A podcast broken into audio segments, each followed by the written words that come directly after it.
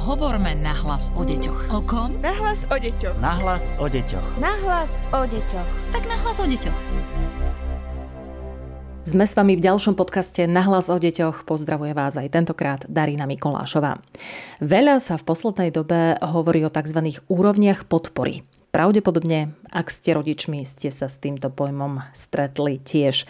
Ak nie, určite sa stretnete a my sa vám teraz pokúsime o úrovniach podpory povedať viac. Rozprávať sa budem so psychologičkou doktorkou Evou Smíkovou a so psychologičkou doktorkou Alenou Kopániovou. Obe sú z Výskumného ústavu detskej psychológie a patopsychológie. Vítajte. Dobrý deň. Dobrý deň prajem poslucháčom podcastu Nahlas o deťoch. Mnohí rodičia sa práve zoznamujú s dokumentom úrovne podpory 1. až 5. stupňa. Mnohí nevedia, čo v tomto dokumente nájdú, ako si ho majú vysvetliť.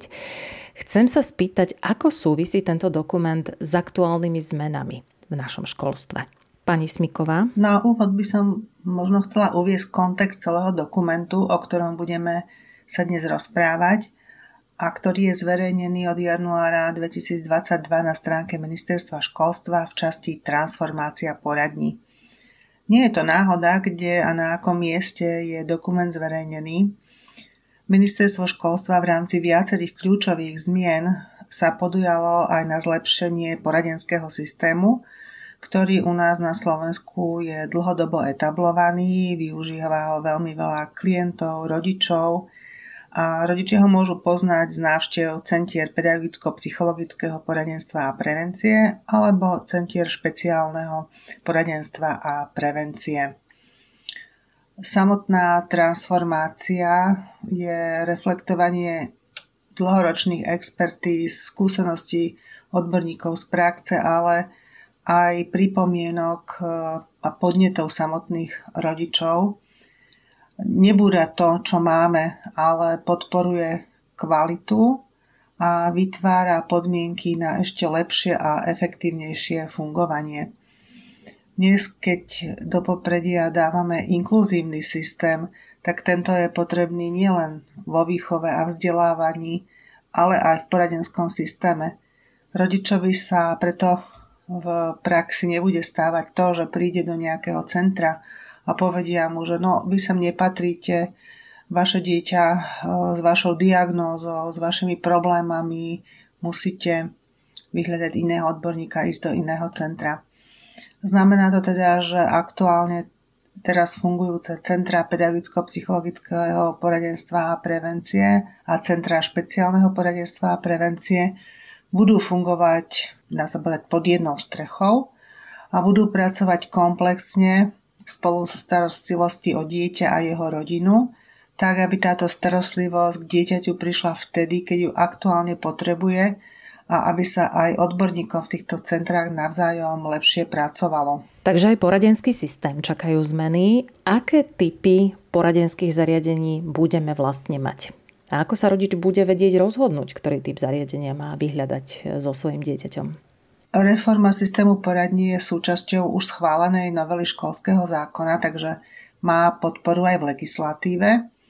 A na základe tejto legislatívy budú v systéme pomoci pôsobiť dva typy poradenských zariadení. Budú mať nové názvy. Budú to Centra poradenstva a prevencie, skratka CPP. A tieto budú zabezpečovať odborné služby alebo činnosti pre všetky deti a žiakov a ich zákonných zástupcov, teda vás, rodičov, bez rozdielu tých problémov.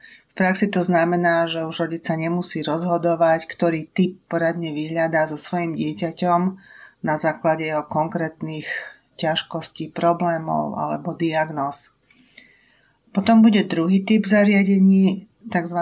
špecializované centrá poradenstva a prevencie, ktoré budú zamerané na jeden druh zdravotného postihnutia, a je to práve preto, aby mohli poskytovať vysokoodbornú činnosť vo formáte tzv. špecializovaných poradenských zariadení. Skrátka týchto zariadení bude ŠCPP. Nemusia sa rodičia báť, že nastane obdobie, kedy nebudú tieto zariadenia v nejakom prechodnom období fungovať? Pani Smiková? Rodičia sa nemusia obávať, že jedného dňa zaniknú poradne, že tu bude nejaké vákuum. Teraz je vlastne obdobie, keď tie poradenské zariadenia zasielajú na ministerstvo školstva žiadosti, o akú zmenu v sieti požiadajú a žiadosti si zvolia, akým druhom typom poradne sa od 1. januára 2023 stanú. Takže tento prechod bude plánovaný, dlhodobý a plynulý. Dnes sa často dostáva do popredia slovičko inklúzia. Súvisí len so vzdelávaním alebo má vzťah aj k poradenskej práci? Keď si zoberieme do úvahy, už som to spomínala, slovičko inklúzia a hlavne sa to teda spája so vzdelávaním, Musí to mať ale odozvu aj v práci poradenského systému, lebo tento vlastne podporuje tú výchovu a vzdelávanie. A keď hovoríme, že v inkluzívnej škole je nevyhnutná tímová práca alebo spolupráca, pretože vyplýva z vysokej vnútornej diferenciácie triedy a individualizácie edukácie, bude zrejme od personálneho zabezpečenia škôl aj odbornými zamestnancami alebo tzv. školským podporným tímom závisieť, či sa budú pracovníci tých nových poradenských zariadení intenzívnejšie zúčastňovať na tímovej práci v škole, alebo bude ťažisko spočívať v individuálnej práci s klientami, ktorých problémy si budú takúto individuálnu starostlivosť vyžadovať, alebo to bude poskytovanie tzv. flexibilnej starostlivosti podľa aktuálnej situácie. Zvláštnu pozornosť si v tomto kontexte tej inklúzie zaslúžia aj pedagógovia, ktorým budú odborní zamestnanci pomáhať, pretože v tomto inkluzívnom vzdelávaní sú veľmi dôležité pohľady aj špeciálnej pedagogiky alebo psychológie. A tak sa vlastne na základe podpory týchto iných vedných disciplín a odborných zamestnancov budú zvládať nároky aj učiteľského povolania, ktoré vlastne bude vyžadovať iný pohľad na žiaka a iné postupy k nemu. Prečo vlastne vznikol tento dokument úrovne podpory? Je niekde popísané, akú úlohu hrá v kontexte poradenskej starostlivosti rodič? Pani Smiková? Dokument podporné úrovne 1. až 5. stupňa vznikol preto, aby sa systematicky a detailnejšie zaramcovali všetky činnosti pedagogických zamestnancov a odborných zamestnancov, ktoré definuje školský zákon. Ako som hovorila, ten sa menil a prihliada na transformáciu poradní. Filozofiou toho dokumentu je orientácia nie na nejakú diagnózu alebo problém, ale na práve podporu rozvoja osobnosti dieťaťa alebo žiaka, na podporu jeho duševného zdravia. A pokiaľ všetky tieto popísané procesy podpory, ktoré sú popísané v tomto dokumente, majú byť úspešné a majú viesť v živote dieťaťa k jeho nejakému úspešnému napredovaniu a rozvoju, tak musia byť koordinované. Musia byť koordinované v kontexte multidisciplinárnej spolupráce alebo multidisciplinárnych princípov.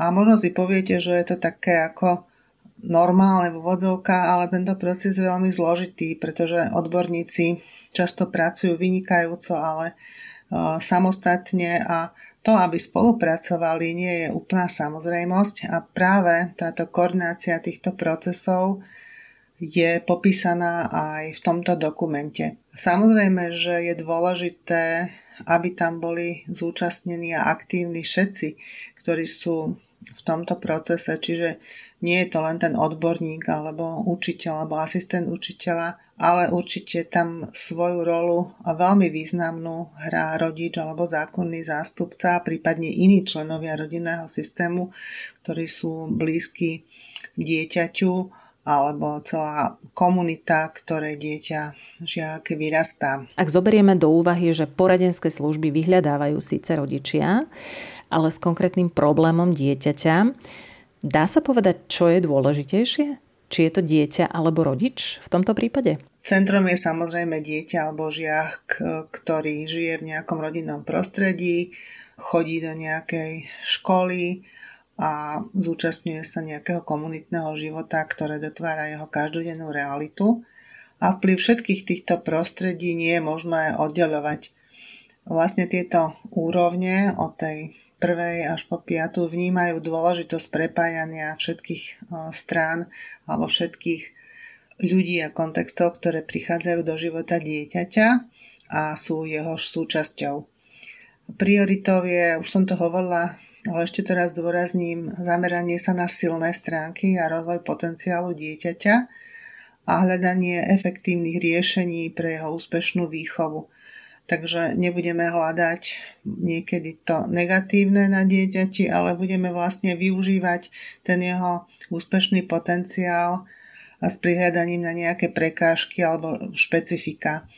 Takto môžeme vytvoriť podporné prostredie, aby sa dosiahla nejaká zmena v prospech úspešného života dieťaťa.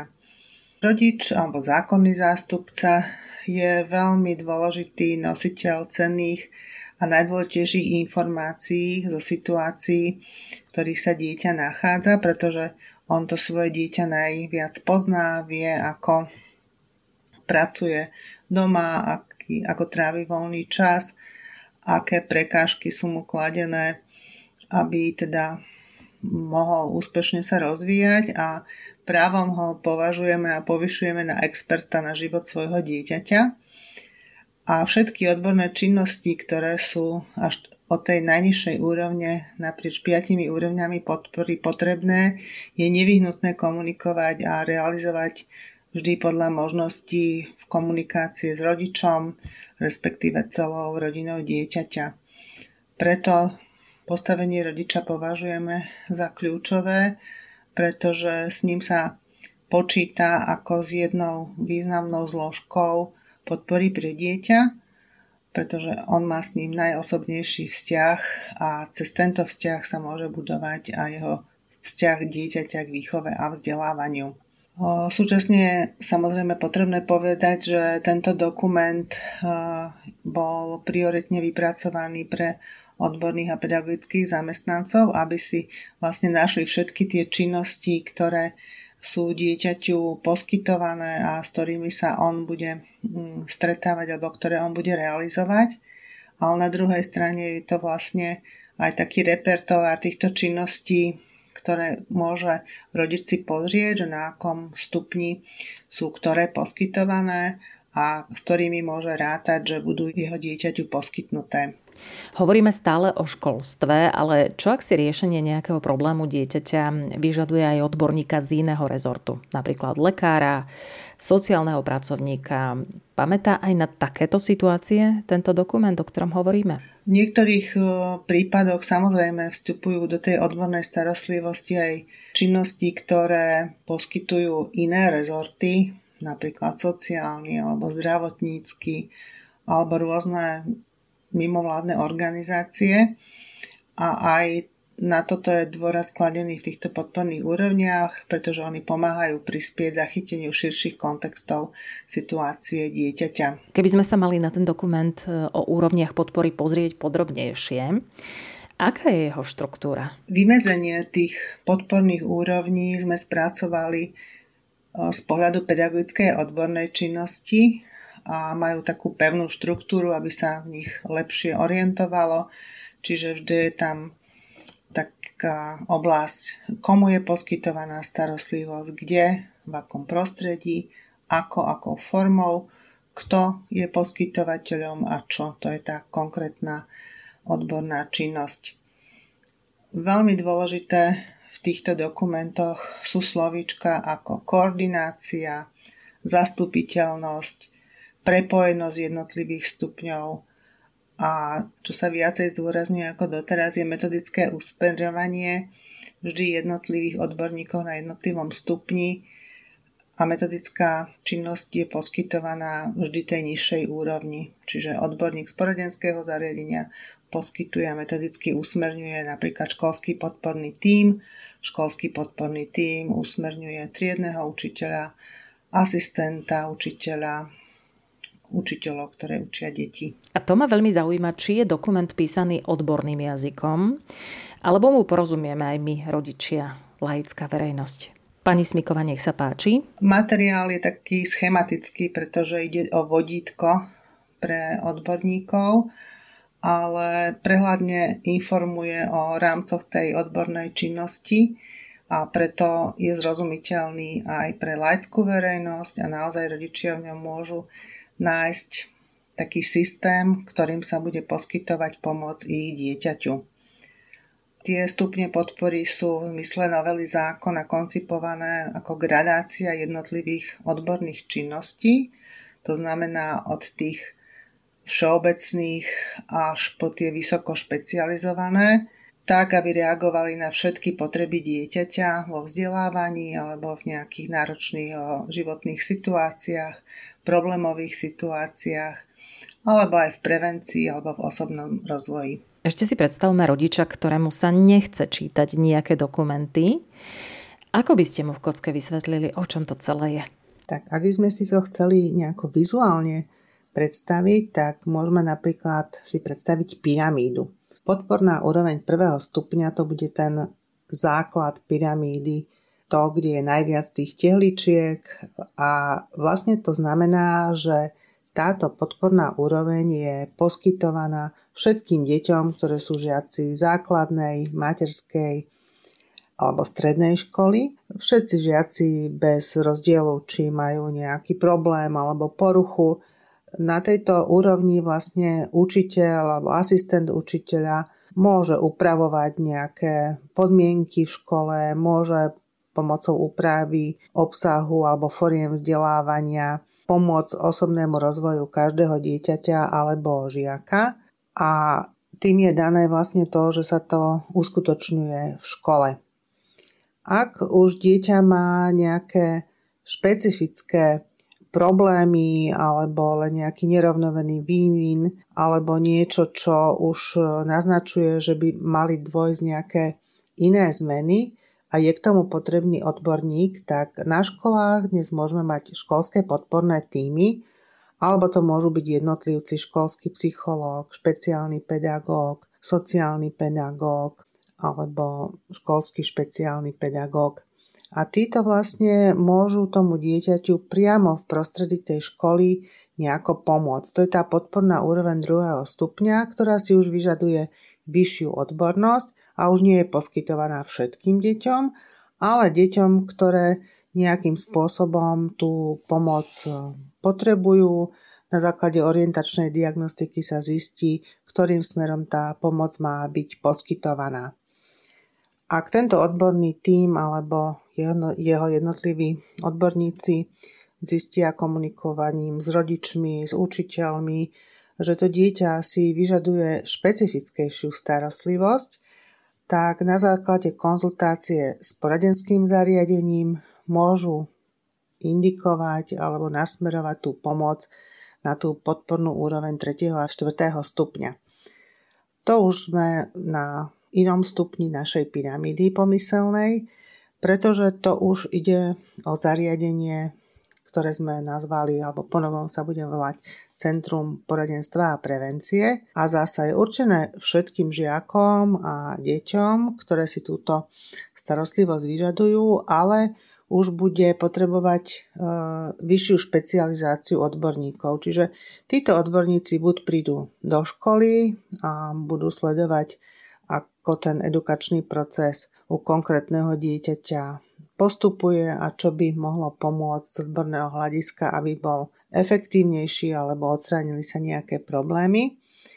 Samozrejme, aj títo odborníci naďalej spolupracujú s pedagogickými zamestnancami v školách, aj s tým školským podporným tímom, ale vlastne tá ich odbornosť je už zasa vyššia. Ak je potrebné, zvolá sa napríklad odborné konzílium a urobí sa komplexná, multidisciplinárna diagnostika alebo poradenstvo, rehabilitácia a tak ďalej. Tieto činnosti sú práve tam definované.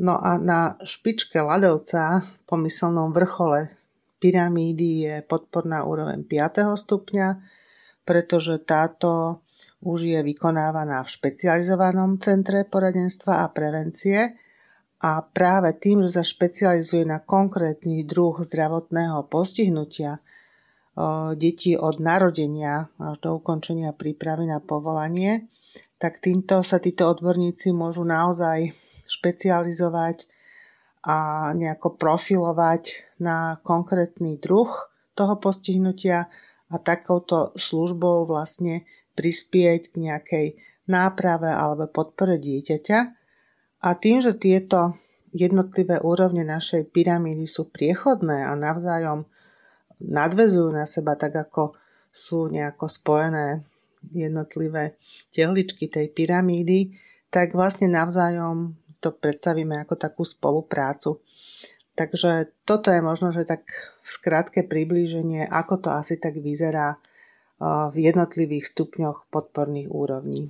Pani Kopániová, otázka pre vás. Aká bola cesta, respektíve filozofia prístupu formulovaná týmito úrovňami 5 stupňov? Okrem už predtým spomínanej vlastne nejaké pyramídy by som možno našla aj nejakú ďalšiu analógiu, ktorým je, že aká bola, aká je vlastne za týmto materiálom alebo za touto filozofiou podporných úrovní v týchto piatich stupňoch vlastne cesta alebo nejaká misia aj filozofia tak samozrejme takýto prístup eh, nie je úplne nový. Ja si pamätám, že prvýkrát eh, takúto nejakú stupňovitú podporu som čítala alebo počula v metodických materiáloch pána profesora Zdenka Matejčika, ktorý pri práci s dieťaťom, teraz nazývaný so špeciálnym vzdelávacími potrebami, predtým to bolo dieťa s dielčím oslabením, formuloval, ako je dôležitá nás postupnosť jednotlivých krokov a to znamená, že ak odborník zistí nejakú prekážku, ktorá vlastne dieťaťu zabraňuje efektívne sa vzdelávať, teda najmä v učení, zanalizuje a zdiagnostikuje, tak je pre ňo v podstate potrebné, aby toto špecifikum dieťaťa vlastne vysvetlil čo najširšiemu okoliu, v ktorom dieťa je. To znamená, že najskôr informuje mamičku alebo rodiča ktorého naučí, čo on všetko doma môže so každodennou činnosťou alebo špecifickým cvičením alebo naopak všeobecným rozvíjaním danú funkciu alebo dysfunkciu rozvíjať, tak aby buď zrením a vývinom sa znormalizovala, alebo naopak sme dieťa naučili nejakej novej stratégie. Toto ďalej je dôležité, aby vedela aj pani učiteľka v škole. To znamená, že aj tá, aby vlastne nepoužívala frontálne všetky metódy, ale ako sa hovorí, individuálne pristupovala k jednotlivým deťom zvlášť tým, ktoré potrebujú takýto špecializovaný prístup. A keď ideme takto ďalej a vlastne keď už učiteľ vidí, že on vyčerpal všetky pedagogické prostriedky na to, v tej triede tomu žiakovi nevie už ďalším nejakým prístupom, ako by napomôcť, tak vtedy sa obráti na akoby špeciálneho odborníka, ktorým je ten odborník v škole, ktorý chodí do jednotlivých tried, pozná atmosféru triedu, pozná prístupy rôznych učiteľov a ten zase poskytne špecializovaný prístup o tom, čo tomu dieťaťu je, ako, ako sa správa, ako sa vzdeláva.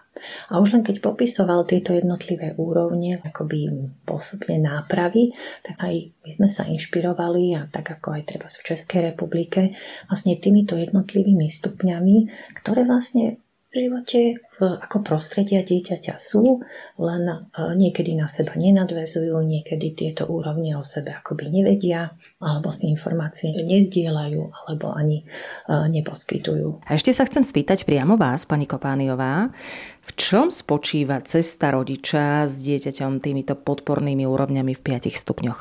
Tak na odpoveď na túto otázku si pomôžem citátom opäť od pána profesora Zdeňka Matejčeka, ktorý hovorí, že tajomstvo výchovy spočíva v tom, zariadiť veci tak, aby dieťa bolo úspešné a potom ho len jednoducho za to pochváliť. Veta znie veľmi jednoducho, ale práve to je celé nejaké to moto, ktorý by rodičia mali asi od nás odborníkov počuť že my ako odborníci, ale to aj učitelia, všetky autority, s ktorými sa dieťa v škole alebo v škôlke stretáva, by sme mali mať alebo máme takúto misiu, aby sme čo najviac prostredie, výchovu, učenie prispôsobili a zariadili to okolo dieťaťa tak, aby sa mu v škole darilo aj napriek rôznym handicapom, napriek rôznym dysfunkciám alebo nejakým nepohodám, ktoré, ktoré dieťa postretne a keď sa mu to v tých jeho malých krokoch, v jednotlivých eh, tých oblastiach, jednotlivých akoby úrovniach podpory podarí, tak ešte ho ten odborník za to aj pochváli. Takže to je to, čo chceme reformou a implementáciou tohto zmeny náhľadu na prístup eh, službám a potrebám a pomoci deťom, aby mali rodičia na pamäti, že je tu sled odborníkov, učiteľov, ktorí dieťa sprevádzajú jeho cestou, už najmä teda hovoríme o školskom systéme v škole. A chceme to robiť s takou podporou, ktoré sa budú točiť okolo potrieb detí, ktoré konkrétne potrebujú a v jednotlivej následnosti odborníkov z pohľadu mota pána Matejčeka, aby dieťa bolo úspešné. A keď bude úspešné, tak za to pochválime a môžeme prejsť ďalším krokom, tak aby to jeho vzdelávanie bolo čo najplynulejšie. To boli psychologičky Výskumného ústavu detskej psychológie a patopsychológie doktorka Eva Smiková a doktorka Alena Kopániová. Ďakujeme veľmi pekne, rozprávali sme sa o úrovniach podpory. V prípade, že máte akékoľvek otázky k tejto téme, nech sa páči, nahlas o deťoch zavináč woodpub.sk môžete nám napísať. Podcast Nahlas o deťoch realizujeme v rámci národného projektu štandardizáciou systému poradenstva a prevencie k inklúzii a úspešnosti na trhu práce. Projekt sa realizuje vďaka podpore z Európskeho sociálneho fondu a Európskeho fondu regionálneho rozvoja v rámci operačného programu Ľudské zdroje. Hovorme nahlas o deťoch. O kom? Nahlas o deťoch. Nahlas o deťoch. Nahlas o deťoch. Tak nahlas o deťoch.